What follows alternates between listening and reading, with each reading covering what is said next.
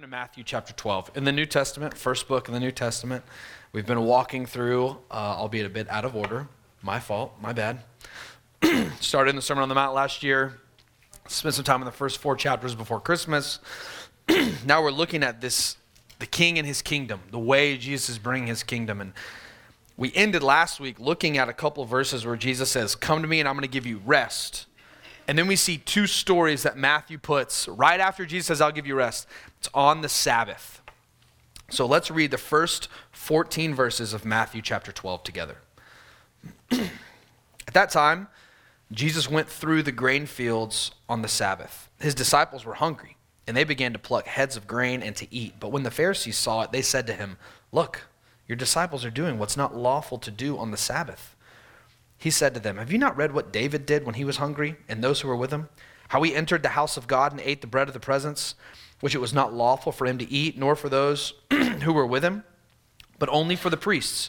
Or have you not read in the law how on the Sabbath the priests in the temple profane the Sabbath and are guiltless? I tell you, something greater than the temple is here. And if you had known what this means, I desire mercy and not sacrifice, you would not have condemned the guiltless for the Son of Man is Lord of the Sabbath. He went on from there and entered their synagogue. And a man was there with a withered hand, and they asked him, Is it lawful to heal on the Sabbath? So that they might accuse him. He said to them, Which one of you who has a sheep, if it falls into a pit on the Sabbath, will not take hold of it and lift it out?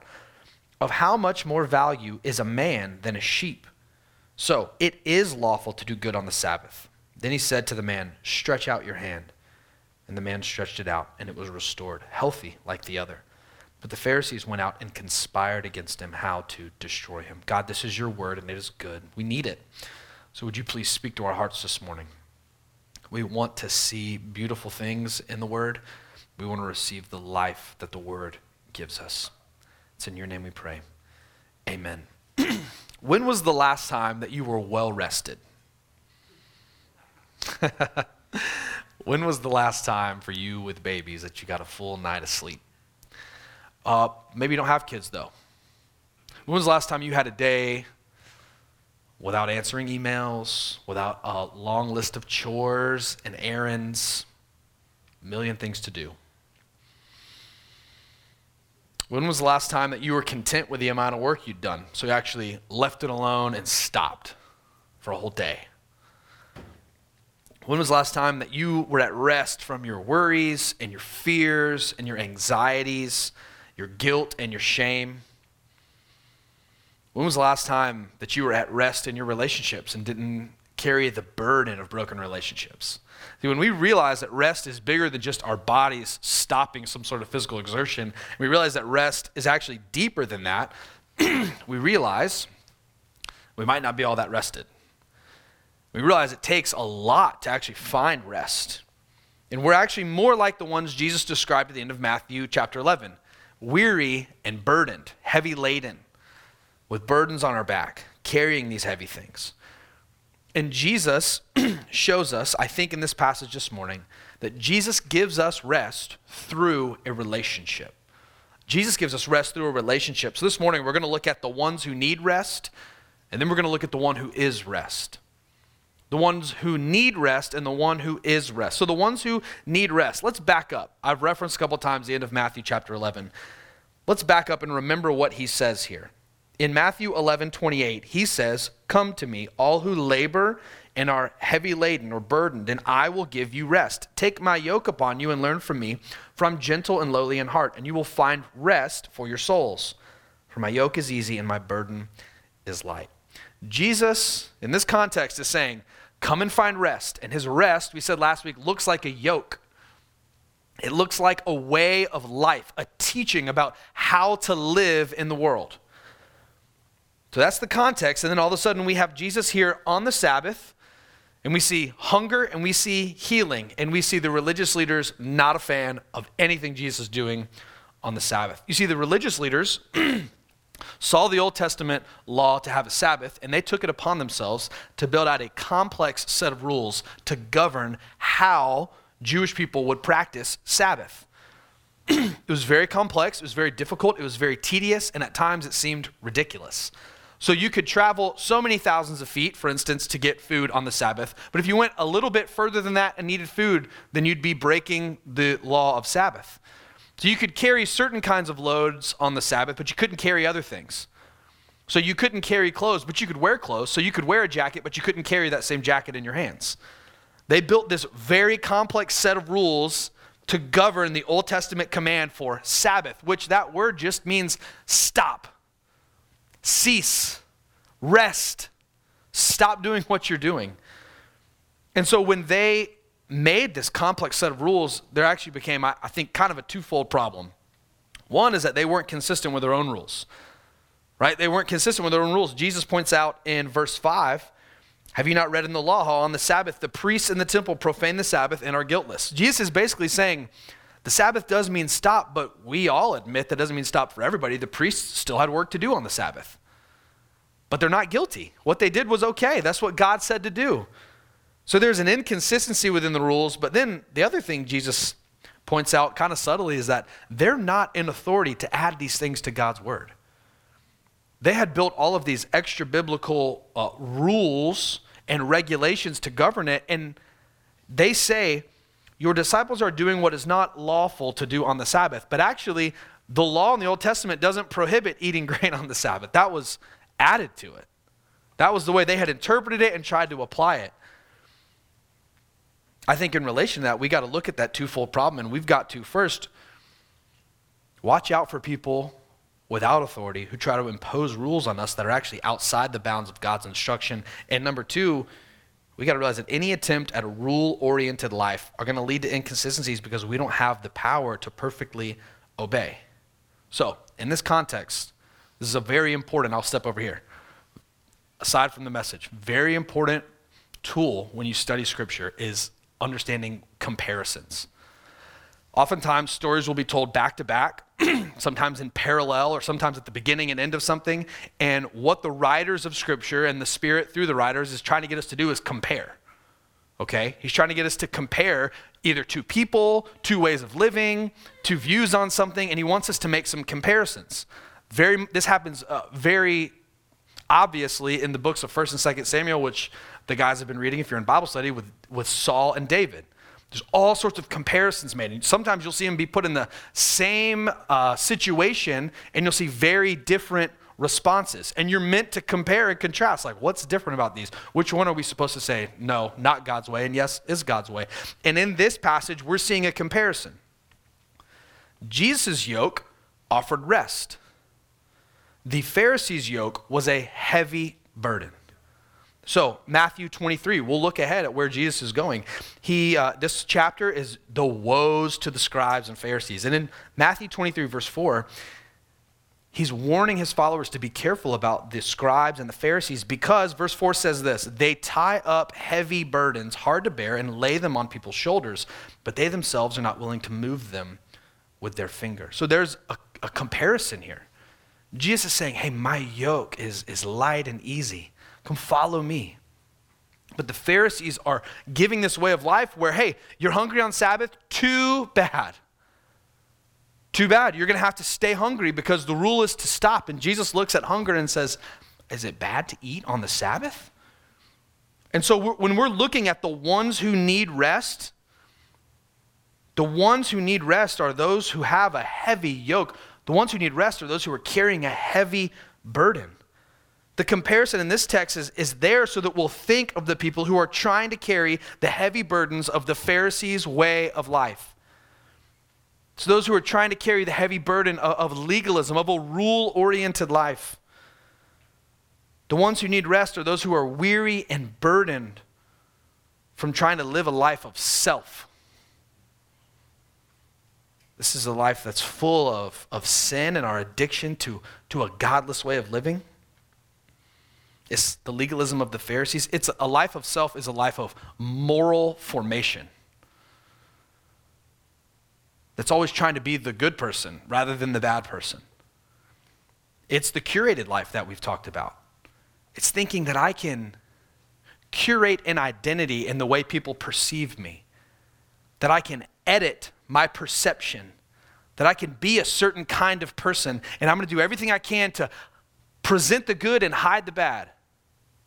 It's a life of self, and it's burdensome. Those who need rest are those who are trying to keep up with this life but seem to keep getting tossed around by it. In this text, it's the hungry or the sick man with the withered hand. It's the ones who are exhausted, the suffering, the bruised and broken. Those are the ones who need rest. It's us, right?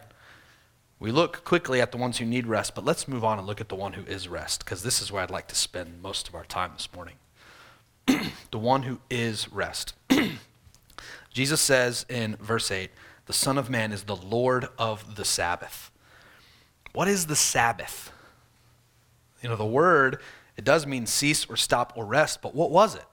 It was this day, one in seven, where God had instructed his people to stop. Now, there are some writers and theologians and commentators who, who say, you know what? It seems like there was already a practice of Sabbath before the Ten Commandments, because he's telling them in some ways to remember it. And it seemed like there was this pattern of his people already stopping one in seven. Part of that's because it was grounded in creation. God created on the seventh day, he rested. And it doesn't say the seventh day ever ends. And so the intention there is for the, the writer of Genesis is saying we were created to live into this Sabbath rest of God. That we weren't meant to strive and sweat and have blood and tears be the means of our work and provision. We were meant to enter into God's rest where He perfectly provides for us. So, Sabbath was this day, one in seven, that was set apart for God's people to rest and to worship. Now, Tim Mackie with the Bible Project has a, what I think is a great explanation of it. Tim Mackie says that the temple is to space what the Sabbath is to time. The temple is to space what the Sabbath is for time. So the temple is a sacred space set apart for God's presence and glory. The Sabbath is the sacred time set apart for God's presence and glory. And they are both ways that God's eternal reality is breaking into our world. Jesus is the culmination of the temple. He is the one, something greater than the temple is here. Jesus is the culmination of the temple because he is the thing that the temple was pointing to all along the presence of God among us.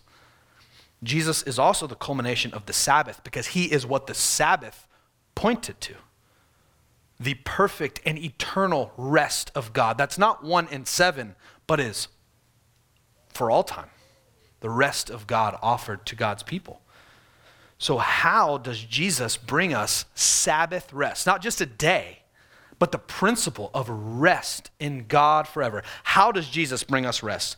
The, the first way Jesus brings us rest is by his authority. It's by his authority. Notice in this section, he is challenging the authority of the Pharisees to impose these rules and regulations. At the end of the Sermon on the Mount, at the end of chapter 7, verses 28 and 29, says this little bit about how people responded to Jesus' teaching. When Jesus finished these sayings, the crowds were astonished at his teaching for he was teaching them as one who had authority and not as their scribes. So Jesus taught with authority. Fast forward to the end of the gospel in Matthew 28, we see that Jesus makes this declaration as he's giving the Great Commission All authority in heaven and on earth has been given to me.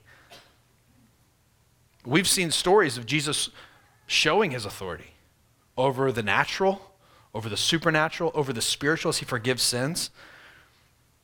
The Pharisees used their authority to impose more rules on people. Jesus uses his authority to invite people into relationship.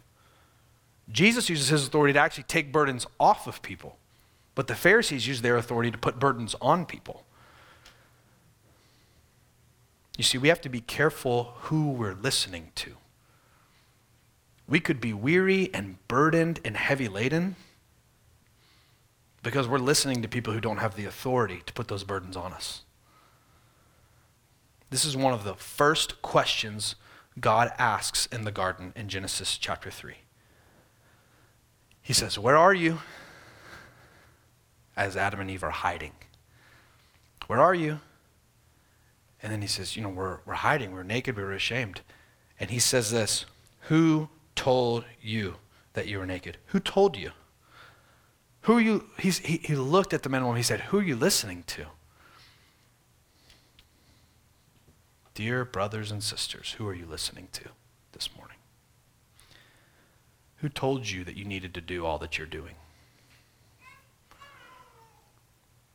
Who's in charge of you? Sometimes we'll tell our kids, they'll try to help. Sometimes they're right. They'll, they'll bring the right rule to their siblings. But we'll have to stop them and say, You got to let me be dad. Let her be mom. You just be brother. You just be sister. Let me be dad. Listen, this morning, let God be God. Stop listening to other voices that don't match up with the authority of God's instruction for you. Who is it that you're listening to? Who told you that your life needed to be as cleaned up as you're trying to make it? Who told you that your Bible reading had to look like that every day? Who told you that your prayer life had to look like the way you're expecting it to look every day? Where did you get these expectations? Where did you get these burdens? To live in the way that you're expecting to live. Have you compared what you were told or what you're expecting with what God's word actually says? Because 1 John 5 says the commands of Jesus are not burdensome. So if you're being told about a way of living that looks more like rules than like relationship, then that's more burden than being. That's not from Jesus. Jesus has come to give us rest with his authority. He's the one we can listen to. And that means we've got to stop and ask ourselves who told you? Challenge the assumptions you're making about what it means to walk with God. So, how many of you know that when you're getting healthy, there's two things you got to do? You got to take out the bad and add something good, right? And that's true of whether you're talking about uh, something as small as losing weight or something as large as fighting cancer. You've got to take out the bad and add the good. So we're going to look at those two aspects of the last two ways Jesus gives us rest. The first is he takes our burdens. He takes our burdens himself. In this passage, it's pretty straightforward. The disciples are burdened with hunger, the man is burdened with a withered hand, and he takes both of those things away in our kids' classes with our new curriculum, we're teaching them to ask uh, what's called I wonder questions. And so if you have kids back there, they might be doing that right now. They'll kind of read and do a Bible story with figures. It's very interactive. And then at the end, they have this time they just say, okay, let's ask some I wonder questions. I wonder questions are intentionally unanswerable. You just look at the text and you go, I wonder. So in this passage, here's some I wonder questions I thought of. I wonder if Jesus had not been with them, if they would have still eaten the heads of grain that they were plucking because they were hungry. I wonder if they would have done it anyways, and Jesus just happened to be with them. Or I wonder if they would have been a little more scared of the authority of the Pharisees, and they would have been a little more careful to follow the rules because they wouldn't have wanted to get in trouble. I wonder. I don't know. I don't think we can know. I wonder if they wouldn't have eaten them, if they would have just gotten hungrier and hungrier, and their burden would have just kept increasing. I wonder if their burden of hunger would have kept increasing, that the Sabbath would have actually felt like just a burdensome day to them because of how hungry they were. But Jesus is with them, and he tells them to eat. He protects them from being condemned in verse 7. He says, And if you had known what this means, I desire mercy, not sacrifice, you would not have condemned the guiltless. Jesus takes their burden not just of hunger, but of being guilty on the Sabbath. And he takes that burden away. So, do you carry a burden of guilt and shame this morning? Do you carry a burden of guilt that says, I've done something wrong? Do you carry a burden of shame that says, I am defective and unlovable and irreparable? Shame might be more of a feeling, but the truth is, guilt can be a fact. The good news Jesus takes your burden of guilt to the cross so that you can receive his innocence, his purity, his righteousness. Jesus takes your burden. He gives us rest because he accomplishes what we can never accomplish. He finishes what we can never finish. In fact, that is his last word on the cross in John 19 30. It is finished. What's finished? All of it all of your burden. Jesus takes your burden, and that's the heart of the gospel. The gospel is not saying do, it's saying done. And look, that makes it really hard for us who like the message of do. Here's what to do. Here's the practical application. We want to know how does this apply to my life? What should I go out there and do? And I'm not a great application preacher. I did not do well in preaching class.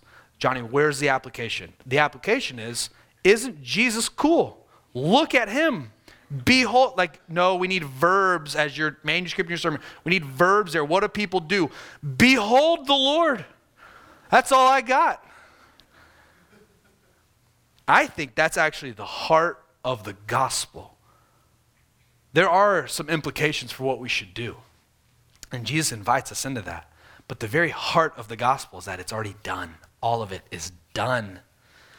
Jesus has been perfect in our place. He obeyed in our place. He died in our place. He was resurrected in our place so that we could have all that. That is what it means to be united to Jesus. So if you carry the burden of guilt and shame, good news. Jesus has carried and taken away your burden. Do you carry the burden of being caught in this cycle of analyzing yourself over and over? Um, analyzing why you fail, analyzing why you've done what you've done. Hey, this morning, take your eyes off of yourself and look at Christ. Ask how he sees you. He is perfect, and he is perfect in his love towards you. He sees you, and he loves you, and he's well aware of the price that he's paid for your redemption. There's no dark corner of your heart that catches him off guard. He's not waiting for you to understand all the depth of your sin for him to forgive all the depth of your sin. I think that's really, really important because some of us think if I don't confess it all, if I don't remember it all, if I don't know it all, if I can't plumb the depths of my sin, I've got to keep drudging this back up to give it to Jesus. And I know I'm worse than even I realize. And I don't know what to do with all that. There's all these places. Jesus sees all of that. There is no part of your heart, there's no thought in your mind Every sin you have forgotten, he has already forgiven. So, so stop trying to drudge up all the things. I had a conversation with a guy within the last year who's not a part of our church, and he said, I'm just trying to remember every wrong thing I've ever done in my whole life. And he was like 70 years old. Every wrong thing I've done so that I can just give it to the Lord. I said, I don't think he wants you to do that. I think he wants you to take your eyes off of yourself and look up at him. Stop carrying the burden of trying to figure out why you're so broken and all the bad things you've done and look instead to Christ. So, are you carrying that burden this morning? Uh, are you carrying the burden of the expectations of who you think you should be? I want to be this kind of person. I ought to be at a different place by this stage in my life. I ought to have things a little more put together. I ought to have bought a house by now. I ought to have a kid by now. I ought to have a better job by now. I ought to have more in retirement by now. My grown kids ought to have more together than they do right now. I ought to have done more by now in my life. All these expectations of who you think you should be is a burden that you're not meant to carry. But the good news is Christ takes that away. Give that burden of who you think you should be to Jesus. And we said it takes something away and puts something in. So he takes our burden, but what he puts in, this is the third way, the last way that he gives us rest. He gives us the only thing that can satisfy us forever, and that's God himself. Augustine, who lived in the third and fourth centuries, long time ago, 1600 years ago, said, very famously, we were created for you, O Lord, and our hearts are restless until they find their rest in you. Restless. Because we're jumping from thing to thing, hoping, is this, is this going to be the thing that gives me rest? Is this going to be the thing that defines me finally and fully and forever? And then when it lets us down, when it when we plumb the depths of it because it's finite and we realize there's nothing else there for me, we move on to the next thing. And maybe if I am good at this, this will give me rest. Maybe if I'm known as this kind of person, if I'm a great musician, if I do great in school, if I go to this college instead of that one, if I get this job, if I can keep any job for any amount of time, if I'm known as this, oh goodness, maybe it will give me rest. And Augustine diagnosed it 1600 years ago for you.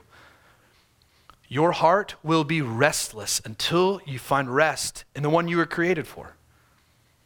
You will jump from thing to thing and realize it does not satisfy you.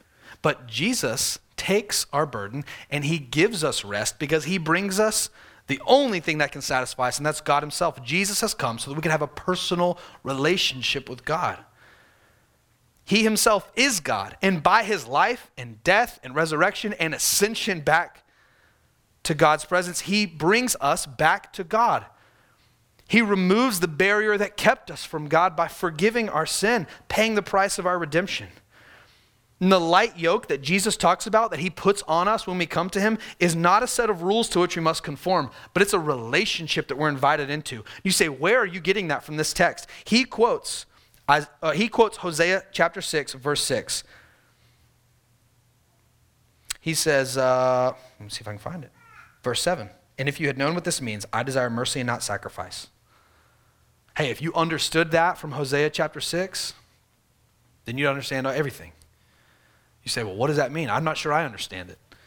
If you would have understood what this means, I desire mercy and not sacrifice. was quoting Hosea chapter 6, verse 6. And actually, if you turn to that, it will probably say, my ESV translation says this I desire steadfast love and not sacrifice, the knowledge of God rather than burnt offerings. But in Matthew, he says mercy.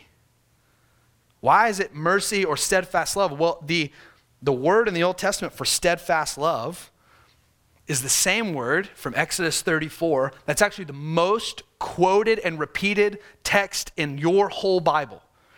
Exodus 34, Moses says, Show me your glory.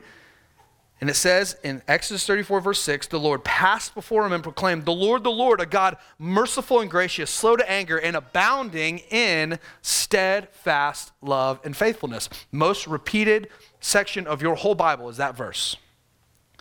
Steadfast love and faithfulness are shorthand for covenant loyalty. When God made a covenant with someone, he's committing himself to those people.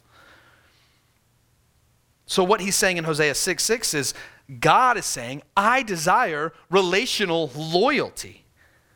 He's saying, What I'm really after is a relationship with you. I'm not after the number of sacrifices. Another good Bible study tool when you're reading the Old Testament, a lot of their poetry is just parallelism. So it'll be two lines, and the ideas are meant to kind of help fill in the gap for what it means. So when he says in Hosea 6 6, I desire steadfast love and not sacrifice, the knowledge of God rather than burnt offerings. Steadfast love and knowledge of God are meant to parallel each other. They're meant to fill in the gaps on what that means. So, what is he saying, steadfast love? It means you know God. I desire that you have an intimate relationship where you know God and love God. And God Himself is saying, I desire that more than I desire the number of sacrifices you bring and burnt offerings you make. I want you to be with me more than I want you to do things for me. And it's Jesus that brings us this relationship. He does not primarily, now he will, but he does not primarily give us practices on how to live or advice on what to do in certain situations. He's not primarily out to give us a social agenda or even show us how to love others. Now, he is all of those things. He's a great teacher, he gives instruction, he shows us the way to life. He teaches us how to treat and how to love others. But that's not primarily what he does because all of that is useless if he does not do the primary thing, which is to bring us back to God. God wants us to find rest in him because only God has the eternal capacity to satisfy our deep longings. Why is this? Because we're made in his image. So, what does it look like to live in this kind of relationship? Looks like loving and being loved. That's what a relationship is, right? It's allowing yourself to be loved by another and loving that person in return. It's presenting yourself to someone, saying, I'm here and I'm present with you. And it, it kind of begs the question like, are you going to love me back? it's vulnerable to begin a relationship of love. Because I heard this week, when you open up your heart to someone, it's scary because you're loading their gun to fire back at you. But a relationship of love and safety and trust is one in which you can open your heart and load their gun and understand they're never going to use that because they love you anyways. They'd never want to take your vulnerabilities and hurt you. They love you. And then what actually happens is when you experience God's love and you realize He's not going to pull that gun out and fire it at you with your vulnerabilities and your failures and your sin, but He actually covers those things and continues to love you, it actually frees you to love Him in response.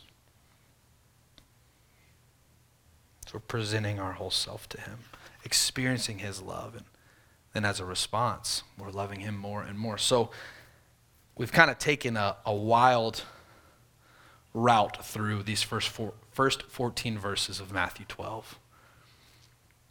Because he talks about Sabbath. So we could have spent a lot of time just about Sabbath and then how do we practice Sabbath as a spiritual discipline. But, as I kept looking at the text this week, I kept realizing the point of the text is not what we ought to do for Sabbath. That's actually the Pharisees' point. The point of this text is that Jesus is our rest. So Jesus brings us rest through a relationship because he takes our burdens and he gives us the one thing that can satisfy us forever. So what I'd like to do now is to um, to pray in response to this. Scripture and prayer are like breathing. We breathe in the word and we breathe out prayer back to God. So I'm going to lead us in a time of responding to the word this morning in prayer. So if you would, pray with me, and I'm going to ask you some questions to lead you to a time of prayer as well. Um, as you hear God's word this morning, what's coming up in your heart? Are you convicted, excited, energized by this truth? Are you maybe numb or cold or unresponsive? I'd like to invite you to take a minute and give that to God, whatever it might be.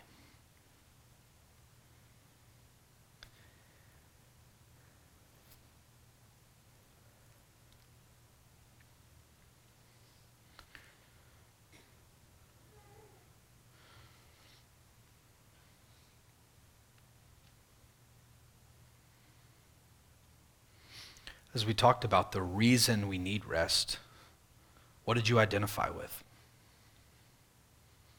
What burdens are you carrying?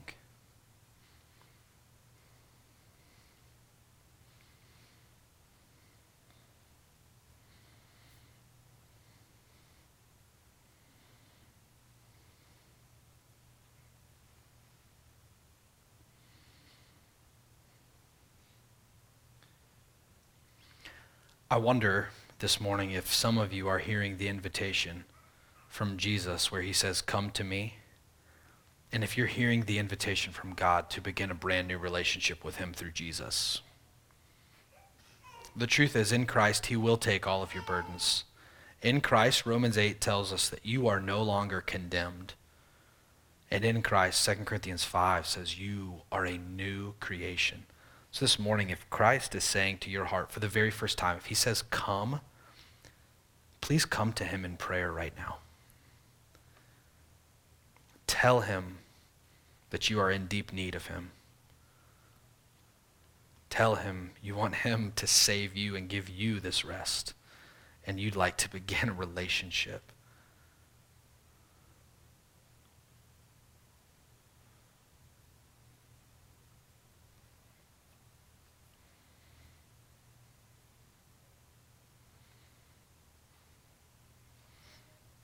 Christ, I pray for this people this morning and, and I ask for your Holy Spirit to do a wonderful work in our hearts as you help us respond to the word we've heard. Help us to have faith to believe this. Help us to experience the rest that you've promised us.